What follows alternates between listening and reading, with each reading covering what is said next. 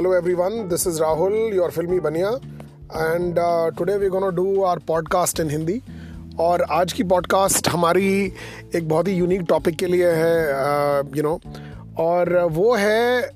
uh, जो basically इस बार के ऑस्कर्स आए हैं उसके अंदर वॉकिन फिनिक्स को बेस्ट एक्टर के लिए नॉमिनेट किया गया है। और मुझे लगा कि मैं अपने श्रोताओं से इस बारे में बात करूँ कि क्या ऐसा है किरदार के अंदर कि लोग जिसे प्ले करते हैं और वो बहुत सालों तक आपके साथ रहता है?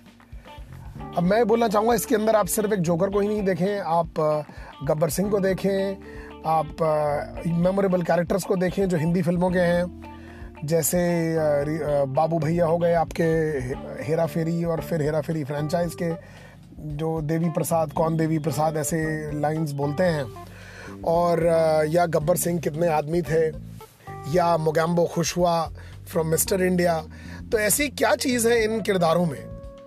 तो मैं आज कुछ इस बारे में डिस्कशन करना चाहूँगा स्पेशली जोकर के बारे में, जहाँ पर ये देखा गया है कि सन 2008 में हीथ लेजर ने यही रोल प्ले किया जोकर का, और उन्हें बेस्ट एक्टर का ऑस्कर नॉमिनेशन मिला, फिर वो ऑस्कर जीत भी गए। और इस बार वाकिन फिनिक्स नॉमिनेट हुए हैं लीड एक्टर के रोल में। तो दोस्तों, इसमें समझने वाली चीज़ जो है, जो कमाल की है, वो ये है कि ये पहली बार हुआ है कि एक एक्ट एक कैरेक्टर को प्ले करने के लिए दो एक्टर्स को over a period of ten years वो भी comic book character they been nominated for Oscars this is quite amazing this is really outstanding and I would say ये चीज़ ऐसी है जो कि बहुत ज़्यादा आपको याद रहेगी सालों साल। और हम आज ये समझने की कोशिश करेंगे कि ऐसा क्या होता है इन किरदारों में जो ये यू नो इतना लोगों के साथ रह लेते हैं। जैसे one of my favourite characters ever in Hindi film is Langda Tyagi ना लंगड़ा त्यागी आपको याद होगा सैफ ने सैफ अली खान ने ये रोल प्ले किया था आ, फ़िल्म ओमकारा में जो जिसे रिलीज़ हुए कई दशक हो गए अब मेरे ख्याल है। और देखिए ये जितने भी कैरेक्टर्स होते हैं इनमें खासियत होती है कि आपके अंदर के एक इंसानियत के एक जज्बे को ये जगाते हैं। तो अगर आप फॉर एग्जांपल वॉकिन फिनिक्स के रोल को देखेंगे जोकर के अंदर, जो सन 1970 के न्यूयॉर्क सिटी के अंदर लार्जली बेस्ड है, और आप ये देखेंगे एक आदमी जिसको हराया जा रहा है, बार बार बार बार उसे परेशान किया जा रहा है, उसको अपनी दाल रोटी के लाले पड़े हैं, और वो जहाँ नौकरी करता है as a comedian as a joker वहाँ उसकी सैलरी काट दी जाती है, और वो अंदर ही अंदर दबता रहता है, दबता रहता है, दबता रहता है, और एक दिन बूम उसका बम फट जाता है, और वो एक क्रेजी सा आदमी बन जाता है। In fact, one of the most defining uh, scenes in that film is when he is with uh, Robert De Niro, the Murray Franklin का रोल जिन्होंने प्ले किया एक टीवी सेलिब्रिटी का इससे पहले कि वो उनके ऊपर हमला करते हैं वाकिन फिनिक्स वो बोलते हैं कि you know that you you are part of a society which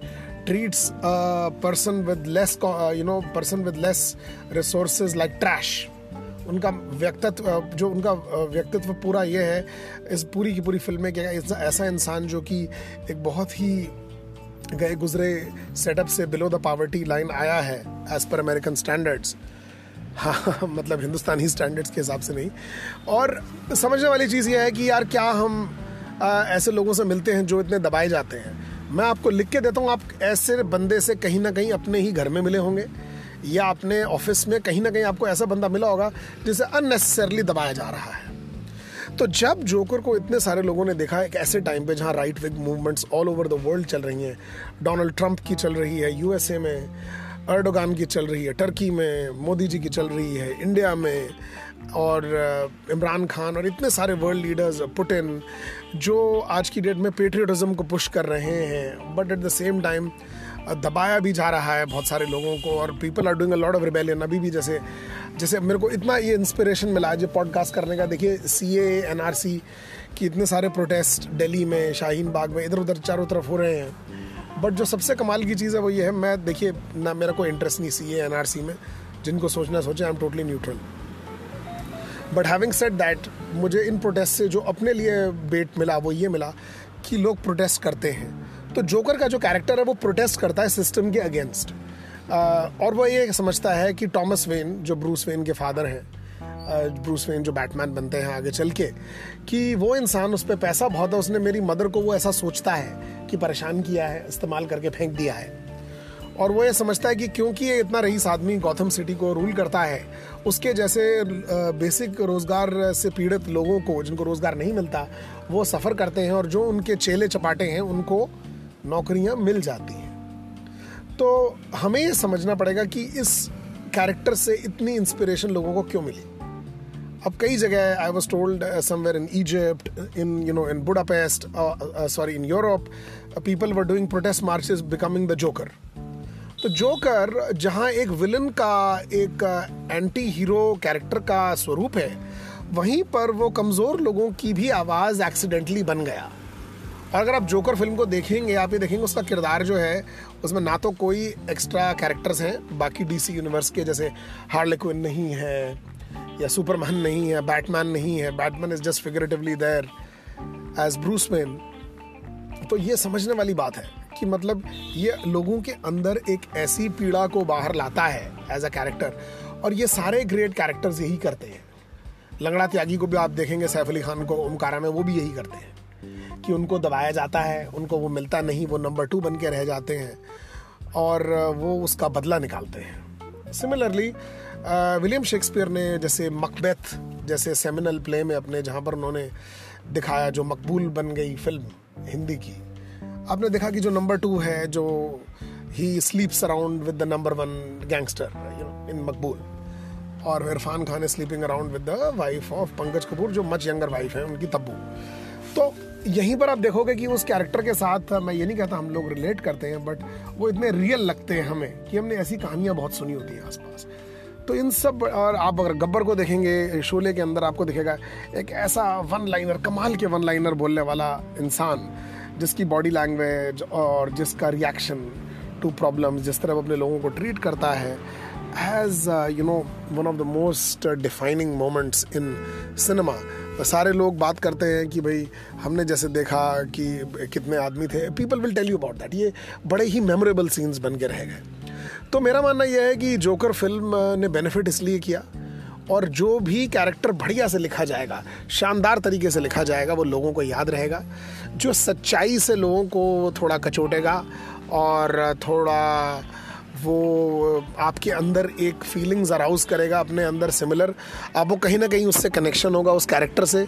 आपको ऐसा लगेगा कि ये कैरेक्टर जो है ये हमारे लिए बना है। मतलब हमारे लिए बनने से मतलब कि हमारे से हमारे अंदर कुछ एक दो परसेंट इसकी आ, मतलब सिमिलैरिटीज़ हैं। और मैं ये बोलूँगा जो करके नेगेटिविटी को बिल्कुल मत देखिए वो एकदम बकवास और गलत चीज़ है। लेकिन जो उनकी फॉर्मेशन है एक विलन बनने में वो कमाल की एक ह्यूमैनिटी दिखाती है और हर ग्रेट कैरेक्टर ह्यूमैनिटी अपनी तरफ़ से यू नो बोलता है। इनफैक्ट इस बार अगर आप ऑस्कर्स में बेस्ट एक्टर नॉमिनेशंस देखेंगे उसमें कई लोग आपको दिखेंगे जो बहुत ही यूनिक रहे हैं। और but Joaquin Phoenix is there जो हैं कमाल के। फिर बेस्ट सपोर्टिंग एक्टर में आपको जो पैसी और एल uh, पचिनो भी हैं आयरिशमन फ़िल्म के लिए। वो भी एक कमाल की फ़िल्म है इस साल की जिसके अंदर ए, बहुत ज़्यादा इंसानियत दिखाई गई है और सन उन्नीस सौ बानवे सॉरी उन्नीस सौ आई थिंक 1970s का है ज़्यादा 1990s तक है लेकिन 1970s का लार्जली ये जिमी हॉफा की ये ट्रेड यूनियन मूवमेंट के बारे में है। तो ये सारे रोल्स सच्चाई से जुड़े हुए हैं हर जगह। जितनी सच्चाई होगी जितना आपसे वो ह्यूमन लेवल पे कनेक्ट करेगा वैसा कैरेक्टर बहुत अच्छे से लोग पहचानेंगे और उसको अप्रिशिएट करेंगे। तो मेरी ये पॉडकास्ट इसी बारे में है कि एक किरदार अगर अच्छा लिखा जाए और उससे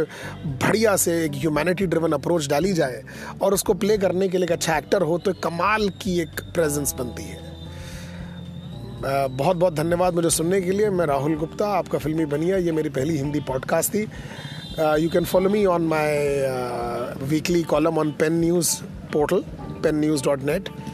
I am um, also doing podcasts here on Anchor by the name of Filmy Bania and Spotify by Filmy Bania. And please also look at our YouTube channel, which is also by the same name, Filmy Bania, where you can hit the bell icon and subscribe. Thank you so much for listening. This is Rahul, your Filmy Bania.